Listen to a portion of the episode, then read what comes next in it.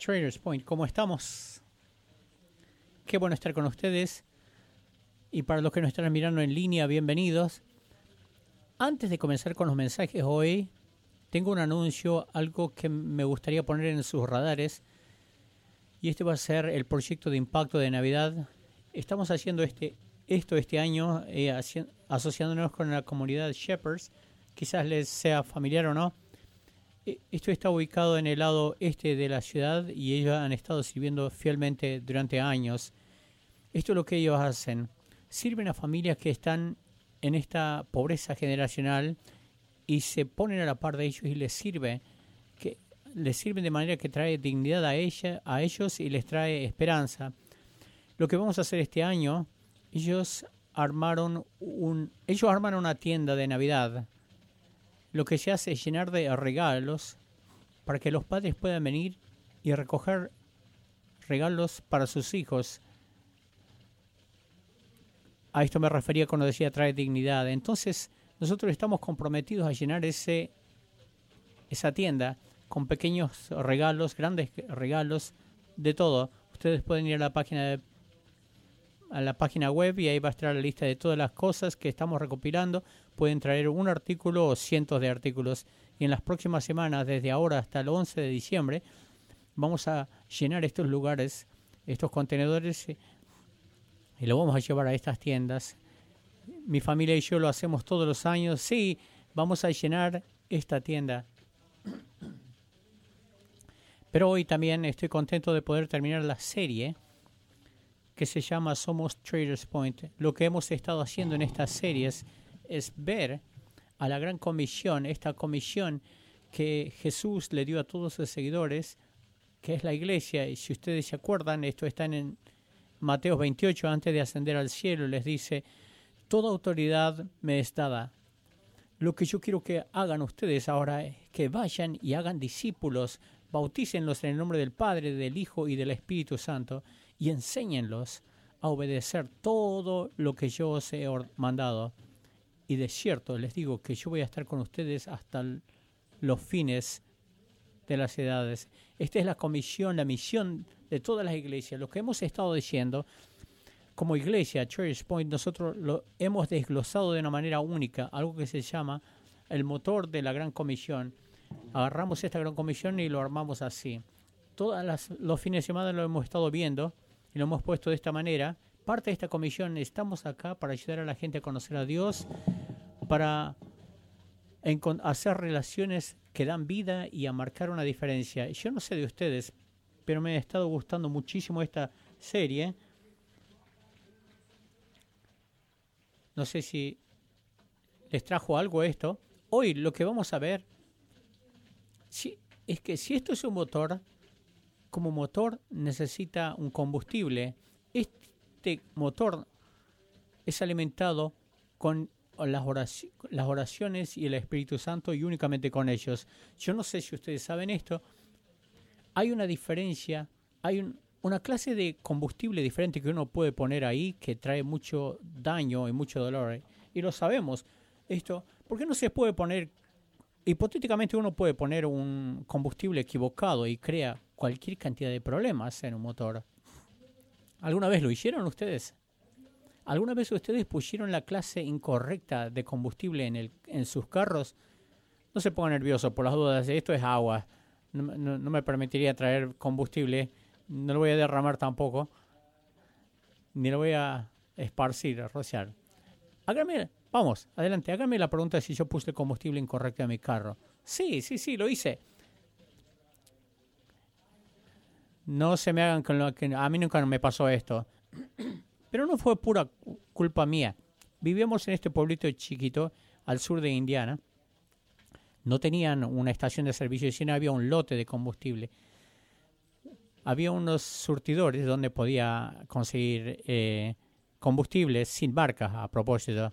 Entonces yo entro a este lugar, me pongo al lado de la, del surtidor y trato de ver a ver cómo se hace. Y agarro uno de estos. Y esta es la primera señal que me deberían haber dicho. Nunca había utilizado el combustible diésel. Aún la manija es diferente, no entra dentro del, de tu carro normal. Pero yo estaba pensando, esta es una estación vieja, abandonada, así que le ponía de costados y trataba de eh, sacudirlos y le metí lo que pude de este combustible diésel. Antes dije, me di por vencido, dije, ah, ya está, más, más, más adelante cargo más. Pero no conseguí, no puse más combustible más adelante. Tuve que vaciar todo el tanque. Tuve que hacer toda esta cosa. Era un desastre, una situación desastrosa. Y esta es la verdad sobre la gran comisión en la iglesia. Hay una versión de la iglesia que no se alimenta con las oraciones y el Espíritu Santo, sino que con, los llenan con orgullo, con temor, con fuerza humana, con religión fría. Y hay una versión mía y tuya, de ustedes, que no es llenada con las oraciones y el Espíritu Santo. Y igual que yo, que puse este combustible diésel, Sucede lo mismo también con la, Gran Comisión, porque Dios lo preparó de una manera y que solamente se alimenta con una sola clase de combustible. Y nosotros cuando lo ponemos nuestra clase de combustible es cuestión de tiempo, donde todo se va a parar. Es como que si entendiera cómo funcionan los motores ahora, pero no. Esta es la buena noticia de todas maneras. Es la gran comisión de Dios, la iglesia de Dios, y Dios, y esta es la cosa, Dios ha prometido avivar su misión. No está en nosotros crear cosas, ir a salir a encontrar cosas. Dios ha prometido ponerle el combustible a su misión. Y es este combustible poderoso, tan poderoso que Jesús sabía esto, al punto de que ni siquiera permitía que la iglesia se inicie, sino hasta que llegara este combustible. ¿Ustedes lo saben? Después que le crucificaron a Jesús, le asesinaron ven que este cuerpo le ponen en la tumba, en un sepulcro, y él resucita y vuelve, le da, le da este discurso, este sermón de la gran comisión, y le dice, ustedes esperen acá hasta que llegue este combustible, hasta que venga este poder, porque, porque yo ya la vi cómo ustedes actúan y ustedes no tienen chance de salir sin mi poder, así que esperen.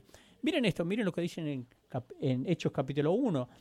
Y estando juntos les mandó que no se fueran de Jerusalén, sino que esperasen la promesa del Padre, la cual les dijo, oísteis de mí. Este regalo, este don, que Jesús ya les había hablado durante todo su ministerio, este don, este combustible iba a llegar a ellos, que iba a permitir a la iglesia que sea como nada de lo que el mundo había visto hasta ese entonces.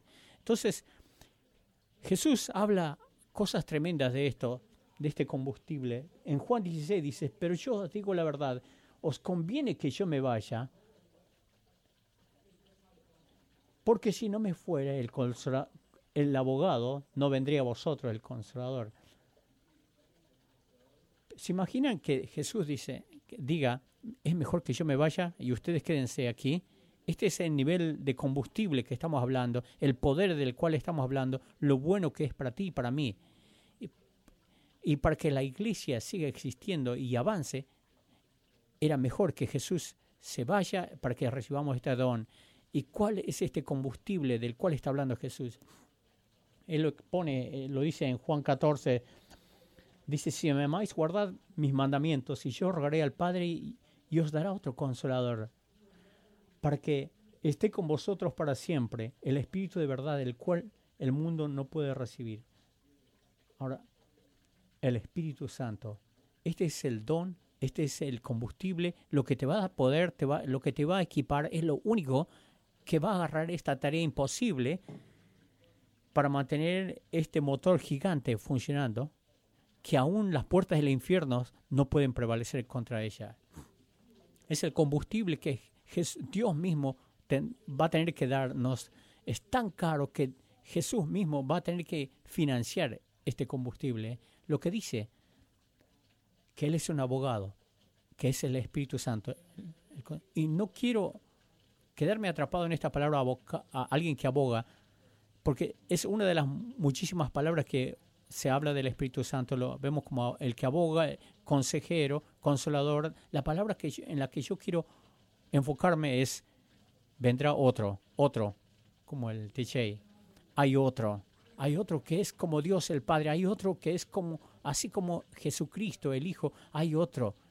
Y su nombre es el Espíritu Santo Lo que estamos tocando aquí es la doctrina de la Trinidad, que quizás sea uno de los conceptos más difíciles de, de agarrarlo, pero esta es la manera de tratar de entender lo que Dios es. En un momento voy a tratar de explicarles un poquito sobre la Trinidad, de lo que es Dios y cómo lo podemos conocer un poco. Pero yo diría que lo único más difícil para tratar de explicar la Trinidad es tratar de, como de tratar de describir Euchre a alguien que no jugó este juego. Así que dije, redoblemos esta cosa, hablemos de Euchre, le expliquemos a los que no conocen cómo es este juego y luego expliquemos la de Trinidad. Para los que no saben lo que es Euchre, es un juego inventado que jugamos aquí en el medio oeste, con reglas que uno no puede comprenderlo a menos, a menos de que haya crecido con esto. Yo estaba sentado en, este verano tratando de, tratando de jugar esto y alguien que vino de California nos sentamos y dijimos vamos a jugar. Y uno de los muchachos dijo esto, juguemos euchre, nosotros lo podemos enseñar cómo jugar bien rápido. Esta es la mentira más grande que acaba de decir que haya escuchado en mi vida. Para los que no saben, euchre es un juego que uno juega con equipos, uno tiene un compañero que juega con otra persona y su compañero. La manera que se hace, uno trata de ganar cuantas manos se pueda.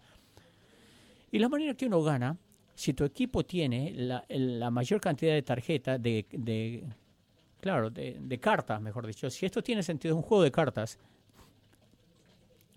En el sentido esto como que 10 es mejor que 9, la carta que tiene, el rey es mejor que una reina, la A es mejor que el rey y uno sigue así.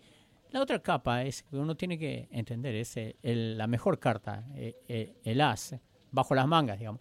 Es como, a todo el mundo le gustan las espadas, tiene, tiene sentido este juego. La espada es el juego, siempre va a ser la mejor carta. En Euchre, el, la carta ganadora cambia a cada momento. Uno, tú lo pides o lo llamas o, lo recoges, no, se sabe. Casi como truco, digo.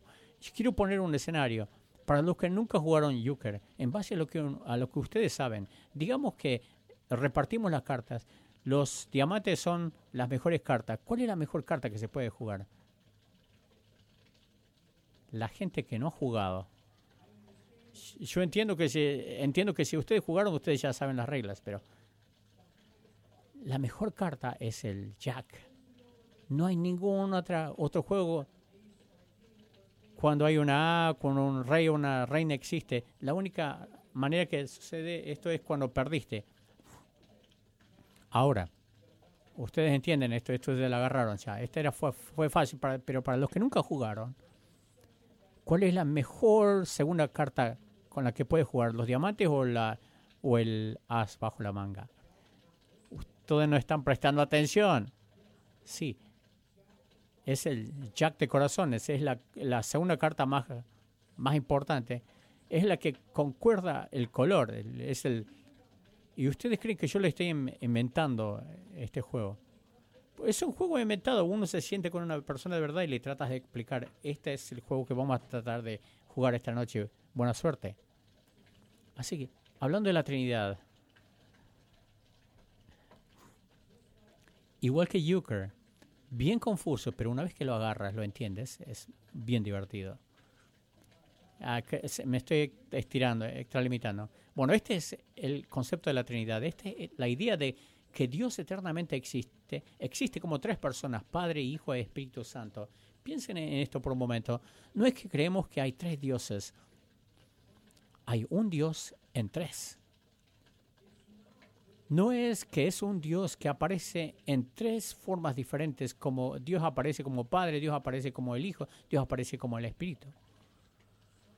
No, de alguna manera, Dios en sí mismo son tres personas, es tres personas. Dios existe dentro de esta relación trinitaria por toda la eternidad, antes de que, antes del espacio y del espacio, Dios existía como Dios Padre, Hijo y Espíritu Santo amando en esta comunidad, levantándonos los unos a los otros, glorificándose a sí mismo. Esto es lo importante. Si esto es cierto, esto significa que Dios dentro de sí mismo es una comunidad. Dios en sí es suficiente y es completo. Cuando Él fue a, fue a crearte a ti y a mí, no fuimos creados por necesidad. Dios no nos creó para que tengamos, para que tenga él a quien, a quien le adore, o alguien con- para que tener comunión con alguien. Él ya tenía esa comunión, lo que significa, Él nos creó por deseo puro. Él nos creó porque queríamos, Él quería que experimentáramos nosotros esa clase de amor, esa clase de amor perfecto que existía en la Trinidad por toda la eternidad. Y Él quería recibirnos dentro, darnos la bienvenida dentro de esa comunidad. Eso es algo hermoso. Sí, vamos, aplaudan. Miren la oración de Jesús en Juan 17, para que todos sean uno, como tú, oh Padre, en mí y yo en ti, que también ellos sean uno en nosotros para que el mundo crea que tú me enviaste. ¿Qué Dios? Un Dios que quiere que decía que estemos con, con Él. Nosotros no proveemos nada. Lo que Él quiere de nosotros es que experimentemos esta clase de amor. Por eso, para eso fueron creados ustedes. Por eso están aquí ustedes, con la posibilidad de que ustedes acepten esa invitación. Esto es lo que significa ser lleno con el Espíritu Santo, de que ustedes puedan experimentar este, amor de Trinidad que existe, existió por toda la eternidad. Uno queda envuelto en esto. Esto es lo que significa ser lleno del Espíritu Santo. Y esto ha estado ocurriendo durante todos los tiempos. El Padre, el Hijo y el Espíritu Santo se han estado virtiendo dentro de nosotros, viviendo en una comunión perfecta, donde, donde este amor es, es recíproco. Yo quiero que usted, que la existencia de usted esté ahí, que se encuentre en la identidad ahí, que encuentren este valor aquí. Y luego notaron lo que dicen más adelante, porque quiero que estén con nosotros, en nosotros, para que ellos puedan ir al mundo y ellos sepan que nosotros les enviamos. Siempre vuelve a su gran comisión, hacia el plan de Dios y Él restaurando el orden correcto. Y lo vemos en el libro de Hechos, después de que Jesús les pide que esperen ahí, finalmente ll- llega donde el Espíritu se, se derrama, se llama el, el día de Pentecostés. Miren lo que dicen. Cuando llegó el día de Pentecostés estaban todos unánimes juntos. Y de repente vino del cielo un estruendo como de un viento recio que soplaba, el cual llenó toda la casa donde estaban sentados. Y se les aparecían lenguas repartidas como de fuego, asentándose sobre cada uno de ellos, y fueron todos llenos del Espíritu Santo. Y comenzaron a hablar en otras lenguas, según el Espíritu les daba que hablaba, hablasen. Imagínense estar en esta casa esperando, y están esperando, preguntándose, ¿nos lo vamos a perder? ¿Ya pasó acaso? Y de repente aparece un huracán dentro de esta casa. Un viento bien recio que cae y empieza a separarse y a, sentarse sobre las, las cabezas de cada uno antes de consumirlos a cada uno de ellos y los llena con el Espíritu Santo. ¿Qué es lo que sucede después? El Espíritu Santo los, les guía a esta comisión, a comenzar la misión de la iglesia. Les daba la, habi- la habilidad de poder hablar en lenguas que ellos no conocían, idiomas que no conocían. ¿Por qué? Porque este lugar estaba lleno de, gente que no hablaba en el mismo idioma. En el primer momento que ocurre, que cae el Espíritu Santo, comienzan a hablar en idiomas que no conocían, en idiomas que no podían entender. Predican el Evangelio para que puedan escuchar y, y, creen en- y les compunjan en su corazón. Y la iglesia comienza, comienza a moverse. Y la gente es irreconocible. Era claro de que habían estado con Jesús, que porque fueron llenos de su Espíritu Santo, hombres y mujeres, y cambió todo el panorama del mundo conocido. Estaban llenos. Hablamos de dónde viene este combustible con la llenura del Espíritu Santo. Es la única, el único, la única cosa que lo va a poner en marcha. Pero yo diría, ni siquiera eso es el cuadro total. Lo hemos desglosado, en, si lo desglosáramos en dos partes, eso sería la parte uno. Parte, la parte uno es ser llenado, es esperar. No trates de hacerlo por tu cuenta. Déjalo que Dios haga lo que Dios solamente puede hacerlo. Pero luego hay una parte dos. Y la parte dos es en la que quiero invocar, enfocarme. Es permanecer llenos. Si ustedes leen el, el Nuevo Testamento, Esta es la mayoría de, eh, de nosotros. Permanezcan llenos. Yo sé que alguna vez fuiste lleno con el Espíritu Santo, pero ¿qué tan rápido te olvidas de dónde viniste? Lo que se hizo por ti. ¿Qué tan rápido te olvidas que el, que el Espíritu de Dios está dentro de ti y te olvidas de vivirlo? Y apunta a esta Trinidad. Dice, escuchen, escuchen, dice. Se están desvaneciendo, se están, están haciéndose hacia atrás, retrocediendo. No, júntense. Acuérdense de que ustedes fueron creados a la imagen de Dios. Ustedes fueron creados a su imagen. Recuerden que el Hijo se sacrificó a sí mismo por ustedes, derramó su sangre para mostrarles lo valioso que son ustedes para Él. Recuerden que aún después de que todo, de todo eso, Él les selló a ustedes con su espíritu, dejando bien en claro que ustedes fueron hechos a su imagen, fueron comprados por su sangre. Y luego les selló para que nadie los pueda arrebatar de sus manos. Recuerden eso. Ustedes han sido llenos. Y usted agarra esta idea de la escritura que vemos, de la idea de, de un abastecimiento continuo.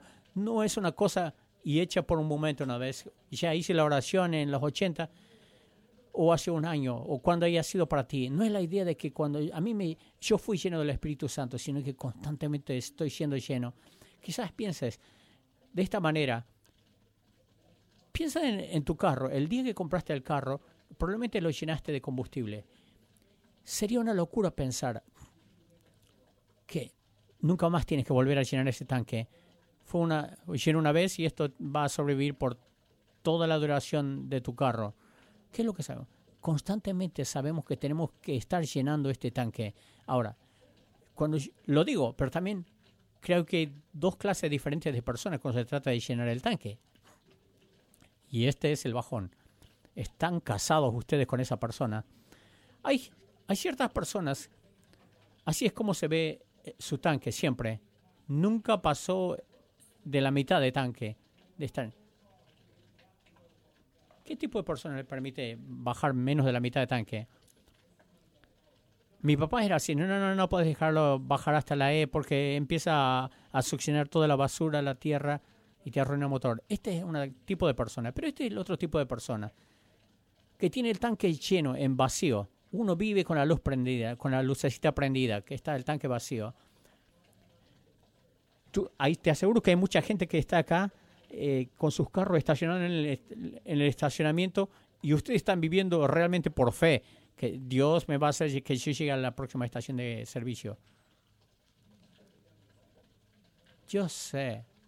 Yo sé que todavía tengo 20 millas más cuando si se prende la luz todavía va a estar bien. Pero te voy a decir, creo que hay algunos de nosotros que vivimos de esta manera espiritualmente, constantemente estamos viviendo con la luz prendida, de tanque vacío. Y esta es la idea. Muchos de nosotros estamos viviendo con este concepto. Dame lo suficiente solamente, Jesús. Necesito lo suficiente de, Jesús como para ir de acá hasta donde voy a continuación. Lo suficiente como para llegar hasta el domingo. Hasta que me vuelva otra vez, se me vuelva a prender la lucecita, que estoy vacío. ¿Saben cuál es el problema con este concepto de tener lo suficiente solamente de Jesús? No está en la escritura esto. Jesús no está dispuesto a compartir el tanque con ninguna otra clase de combustible. Es, él es el único combustible que entra en este, en este tanque. Y esta es la cuestión. No tenemos que vivir con la luz prendida, la lucecita prendida, apenas pudiendo llegar para, para, para llegar a la estación siguiente, a la siguiente estación de servicio. Vivimos con esta estación, esta estación, estación de servicio dentro de nosotros. Vivimos con este Dios que no conoce límites, fronteras, que no tiene fin, que constantemente se vive virtiendo dentro de nosotros. Este es con el Dios que vivimos, que nos quiere vivir llenando con su espíritu para que nosotros podamos tener una vida y una vida en su en plenitud. El, vemos el cuadro de esto, que constantemente estamos llenando, abasteciéndonos en Efesios capítulo 5, dice, no se embreguéis con vino en el cual hay desilusión. Te va a arruinar la vida. Antes bien sed llenos del Espíritu Santo, hablando entre vosotros con salmos, con himnos y cánticos espirituales, cantando y alabando al Señor en vuestros corazones, dando siempre gracias por todo al Dios y Padre en el nombre de nuestro Señor Jesucristo. ¿Qué es lo que está haciendo aquí? Está comparando y contrastando dos cosas diferentes. No hagan esto, hagan esto. Dice, no sean llenos, no se llenen con vino, con alcohol, porque dice, cuando ustedes lo hacen, en realidad te arruina la vida. Te deforma a ti. No crea la verdadera imagen que Dios te está inculcando en ti o quiere formar en ti, sino que te deforma. Y si alguna vez ustedes vieron, creo que por eso utiliza el lenguaje del vino, Pablo pudo haber utilizado muchas cosas. El vino y el alcohol es un, un cuadro bien claro. Uno se llena con este líquido y, dentro de poco tiempo uno er, se, rinde a esta botella y toma control de esto. Bueno, la gente dice, no, esa es la verdadera versión de ti cuando tú bebes. ¿En serio? ¿Ni siquiera puedes hablar? ¿Estás balbuceando? ¿Dices cosas repetidas veces? ¿Una y otra vez? Antes te podías parar bien, ahora ni siquiera te puedes parar bien. El alcohol, cuando toma control de ti, te envenena. Y como dije, el problema no está en el alcohol, porque lo vemos en otras partes de la iglesia, no es malo en sí mismo, es cuando uno se rinde al mismo, cuando uno lo mira para llenarte a ti. Puedes, puedes utilizarlo como, eh, Pablo pudo haber utilizado el dinero, el sexo, cualquier otra cosa, pero el alcohol te trae un problema. Pero luego hace un contraste no te arruines con el vino, con el alcohol, sino llénate con el Espíritu Santo. En vez de deformarte a ti, lo que va a hacer el Espíritu Santo es formarte a ti. En vez de envenenarte a ti, el Espíritu Santo te va a dar vida. Y no solamente cualquier vida, sino aquella vida que solamente Dios puede proporcionarte para que estés constantemente lleno de su Espíritu. Esas son las elecciones que tenemos Ahora te puedo ver sentado ahí, pero ¿cómo? Te preguntas, ¿qué es lo que puedo hacer para eh, ser consciente y, y, dejar que este combustible, ¿qué puedo hacer para que el Espíritu Santo deje de llenarme en la vida? ¿Qué puedo hacer en mi vida? ¿Qué puedo estar haciendo en mi vida para que constantemente el Espíritu Santo siga virtiéndose dentro de mí? Y esto es lo que vamos a ver aquí, porque la Biblia nos va a dar dos maneras claras cuando interactuamos con el Espíritu Santo. Dos cosas que tú y yo tenemos dentro de nosotros la libertad para escoger. Podemos contristar al Espíritu Santo o puedes entregarte al Espíritu Santo. Contristar o, o entregarte. Tratar de entender a Dios creo que probablemente te va a volver loco. Piénsalo por un momento. El Dios Todopoderoso, creador de todo, viene humildemente, le importa tanto, nos ama tanto, que nos da el poder para contristarlo, nos da el poder para entristecerlo profundamente, pero escoge venir a vivir dentro de nosotros, pero no nos fuerza, no nos controla, nos guía, ora por nosotros, nos guía, no, pero no nos controla. ¿Por qué? porque no nos quiere como esclavos, como robots, sino como hijos e hijas.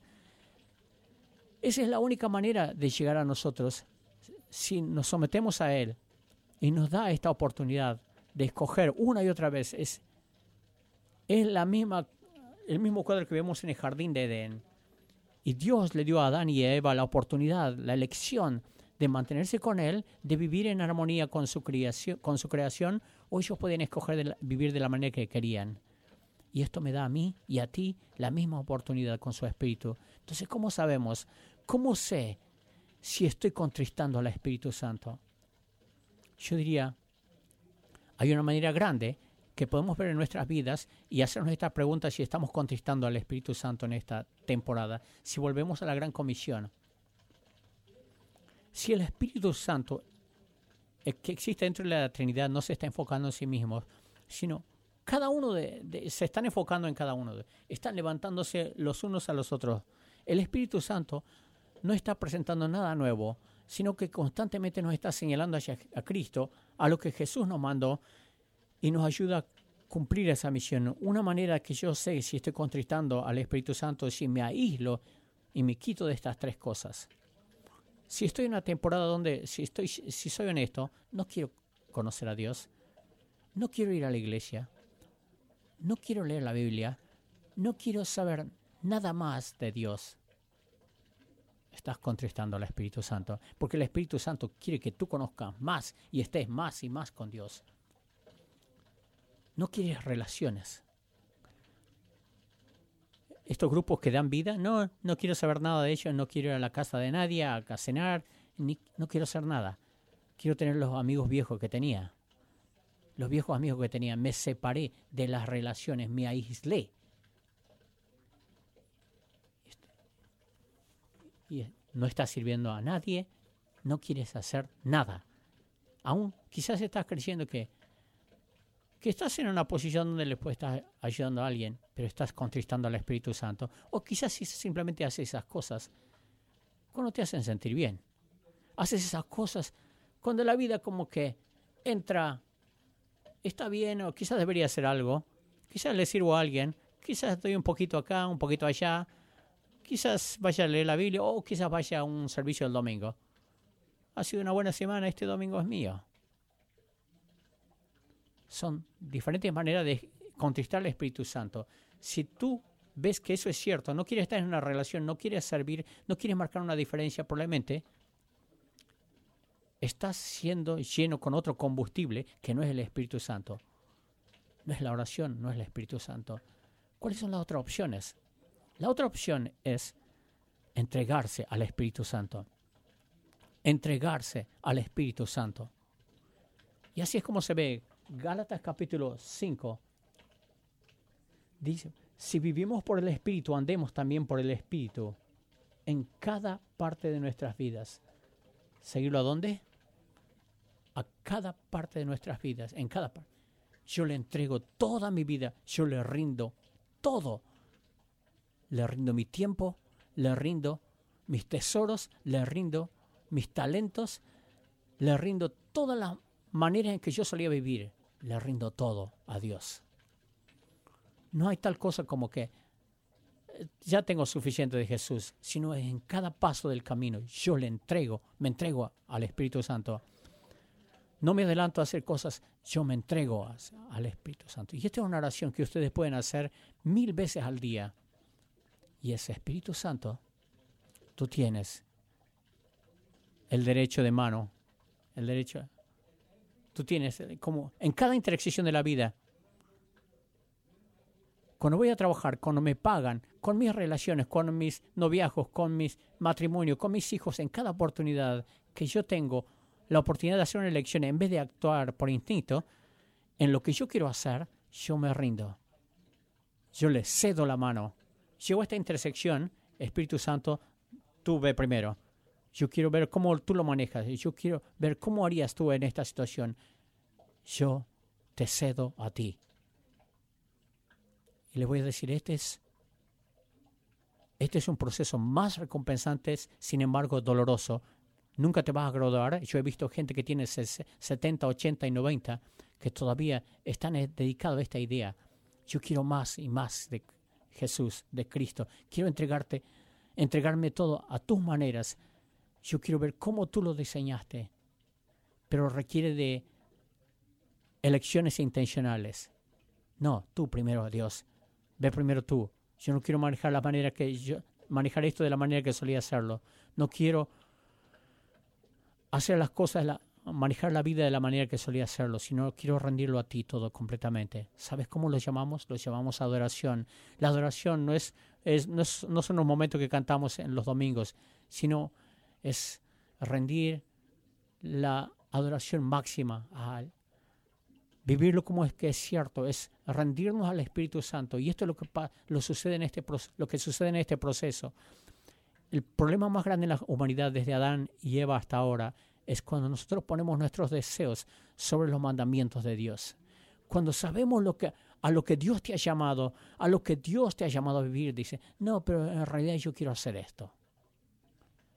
Y esto se superpone a esto. Lo que hace la adoración es vuelve a poner las cosas en el orden correcto, le pone los deseos de Dios, lo que Dios quiere, los mandamientos de Dios a lo que yo siento en el momento. Y yo aprendo a, a confiar en Él todo, me rindo a Él y me alineo con Él.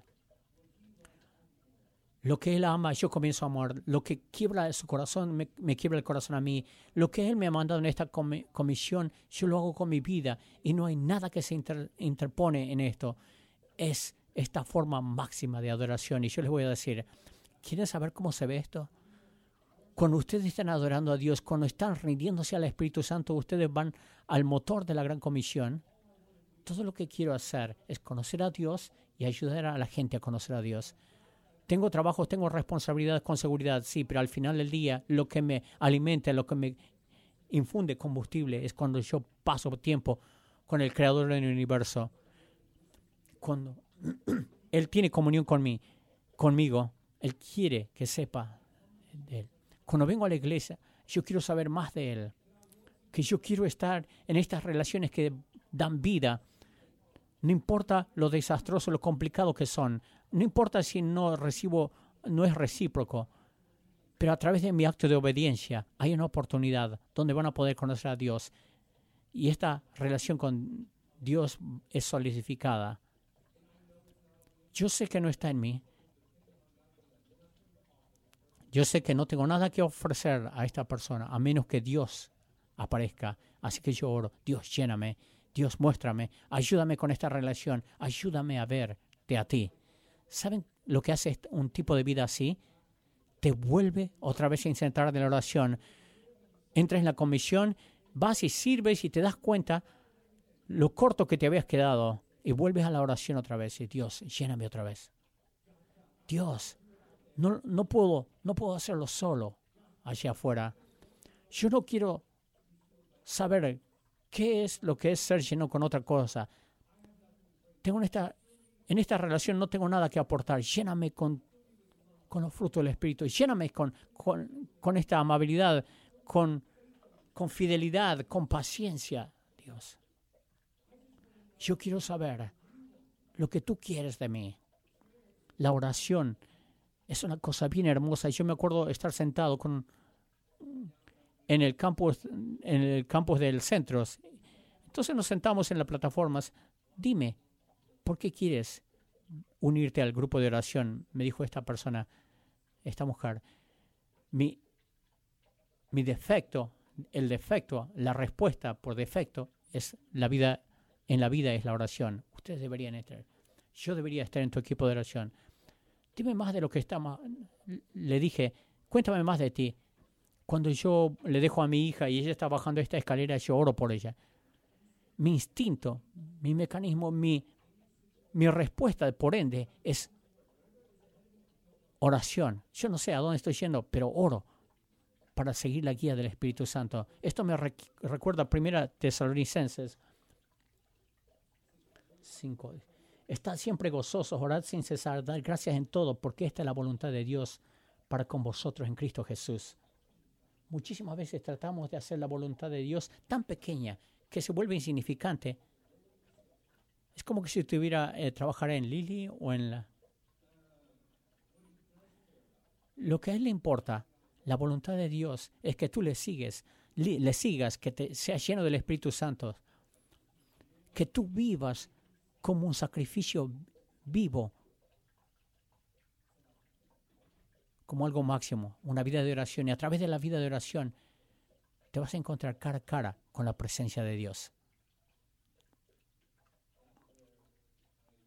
Ahí es donde yo experimento la llenura del Espíritu Santo. Algunos de ustedes quizás me, dicen, bueno, tú no conoces mi historia, yo, no crecí en la iglesia.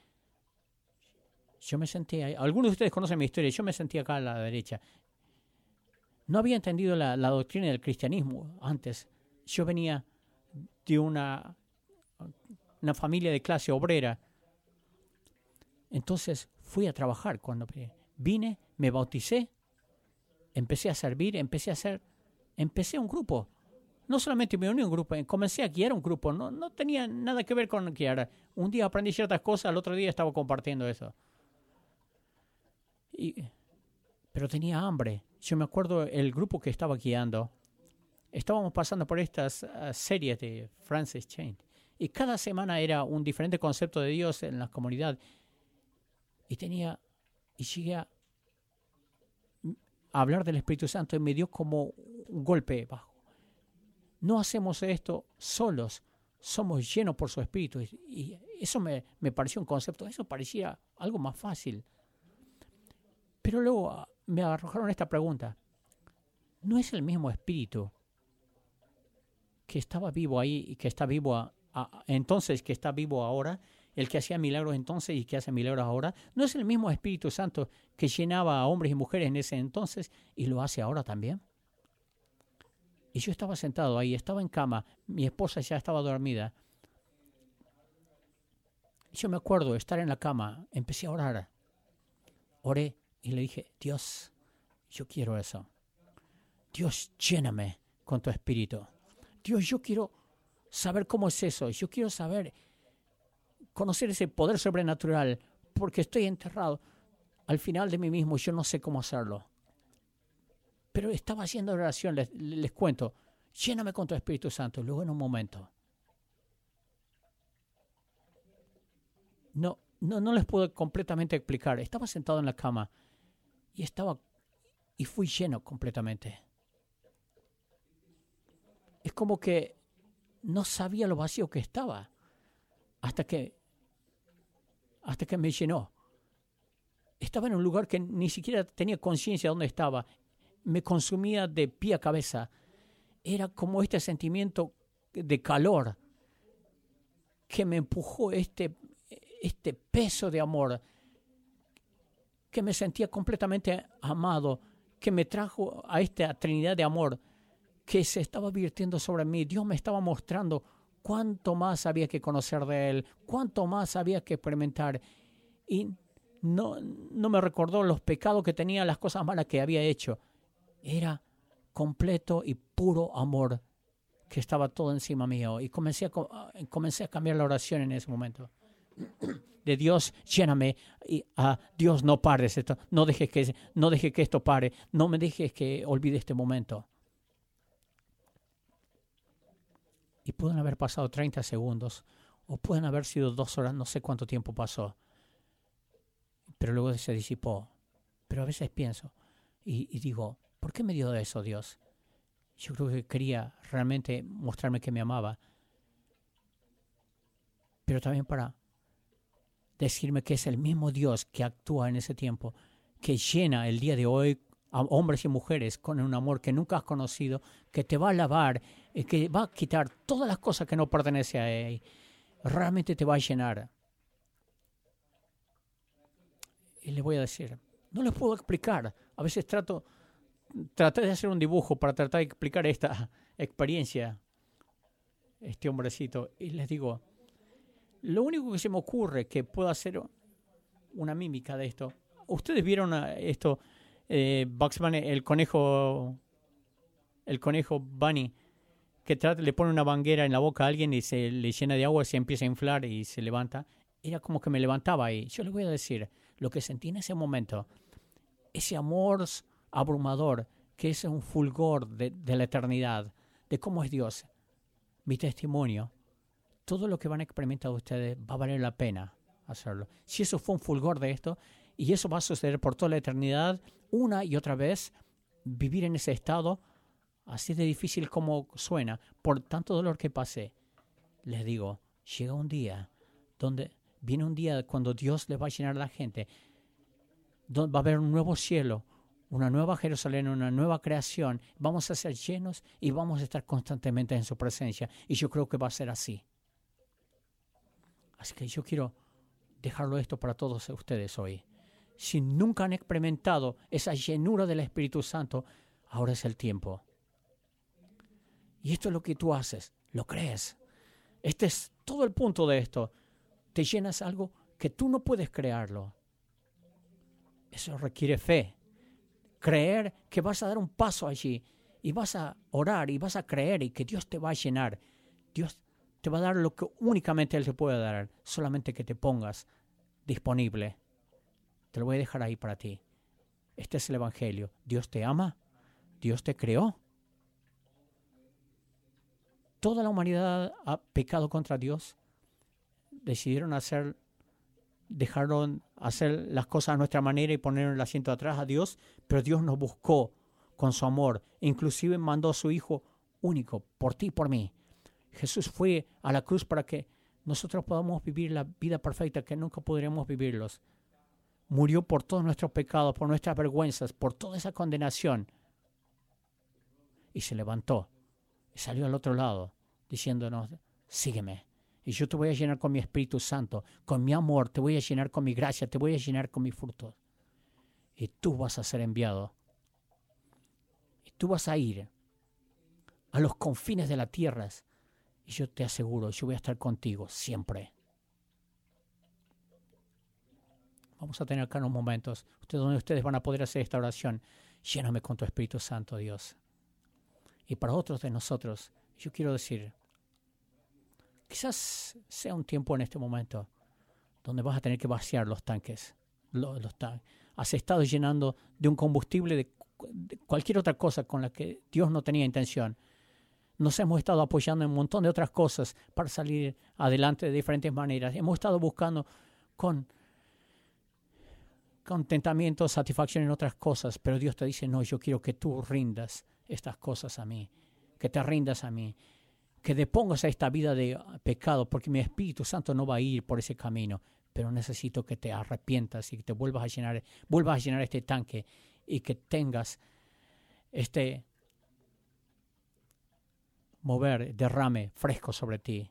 Quiero darte una oportunidad. Quiero, dar, quiero terminar con, esta, con este versículo.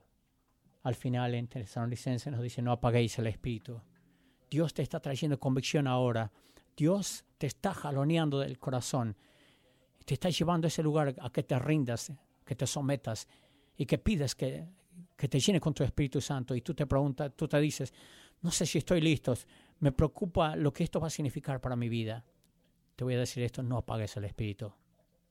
Una de las, una de las mentiras más grandes que los adultos nos decimos a nosotros mismos es que mañana cargamos combustible. Todo lo que hace es prolongar el problema, crear más problemas. Y lo que me aterra a mí es que si estás hoy aquí y estás sintiendo esa convicción, esa compasión, te está trayendo a esta experiencia de experimentar su, amor y tú le empujes y, te endureces. No te puedo decir, garantizar que esta convicción te va a volver mañana. Entonces lo que vamos a hacer, vamos a crear un espacio de adoración, un espacio para tener comunión con Dios y de pedirle al Espíritu Santo que, que te llene a ti. Y vamos a tomar la comunión, vamos a cantar juntos, pero esta es la cuestión. No dejes que tu adoración termine cuando este servicio concluya. Toma el combustible, llévate el combustible contigo en cada paso que te guíe. Y una de las maneras que lo hacemos nosotros es tomando la comunión. Hacemos, tomamos un momento donde hacemos una pausa y creemos que en este momento todos nosotros, al estar sentados ahí, creyentes en Cristo, nos sentamos, recordamos los elementos, la, sangre de Jesús y su cuerpo. Esto es un momento verdadero de adoración donde tenemos comunión con Él. donde Dios se inclina, hacia, se inclina hacia nosotros para estar con nosotros. Así que en este momento vamos a tomar este pedacito de pan que representa el cuerpo de Jesús que fue quebrado por nosotros. Y recordamos el sacrificio que Él ha hecho por nosotros. No nos dio simplemente un poco de Jesús, sino que se entregó todo a sí mismo por nosotros. Tomamos este pan juntos.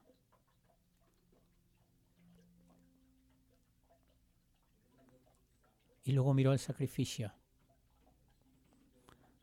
de Jesús cuando derramaba la sangre, su sangre por ti y por mí. Que un Dios bueno moría por la maldad del hombre, pero Él escogió pasar por todo eso para que nosotros ahora podamos tener lo que Él tiene, para que podamos experimentar esa clase de amor, para que podamos vivir en una comunidad con el pueblo de Dios otra vez. Vamos a tomar el jugo y vamos a recordar el sacrificio que fue hecho por nosotros.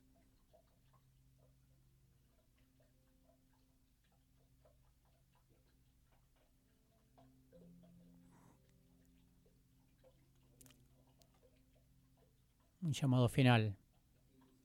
Y quiero pintarlo esto lo más claro que pueda específicamente para nadie que haya recibido, para todos aquellos que no hayan recibido el Espíritu Santo, que no hayan entregado su vida a Cristo. Quiero cerrar con estas palabras de, de Jesús cuando hablaba del Espíritu Santo. Yo quiero que escuchen su lenguaje y sepan que esto es para ustedes. Dice, en el último día, en el último día de la fiesta, se paró Jesús y, y clamó a la multitud, todo aquel que tenga sed, venga a mí. No dijo a, todo aquel que sea perfecto, que tenga una familia así, que tenga una historia, un historial limpio, o alguien que esté lindo, o alguien que esté listo, mejor. Ni siquiera puedes saber exactamente, tienes que ser, saber suficiente. Tienes que tener sed, es la palabra que se utiliza aquí. Ese es el único prerequisito. Tienes que querer. Todo aquel que tenga sed, venga a mí. Todo aquel que crea en mí, venga y beba. Porque la escritura describe. Porque ríos de agua viva fluirán de su corazón y serán mi pueblo y yo estaré con él. Y mi espíritu habitará dentro de ellos. No importa dónde te encuentres, yo quiero animarte a tomar este paso y hacer esta oración de decirle, Dios, lléname con tu Espíritu Santo. Pedid y, y recibiréis. El tiempo es ahora.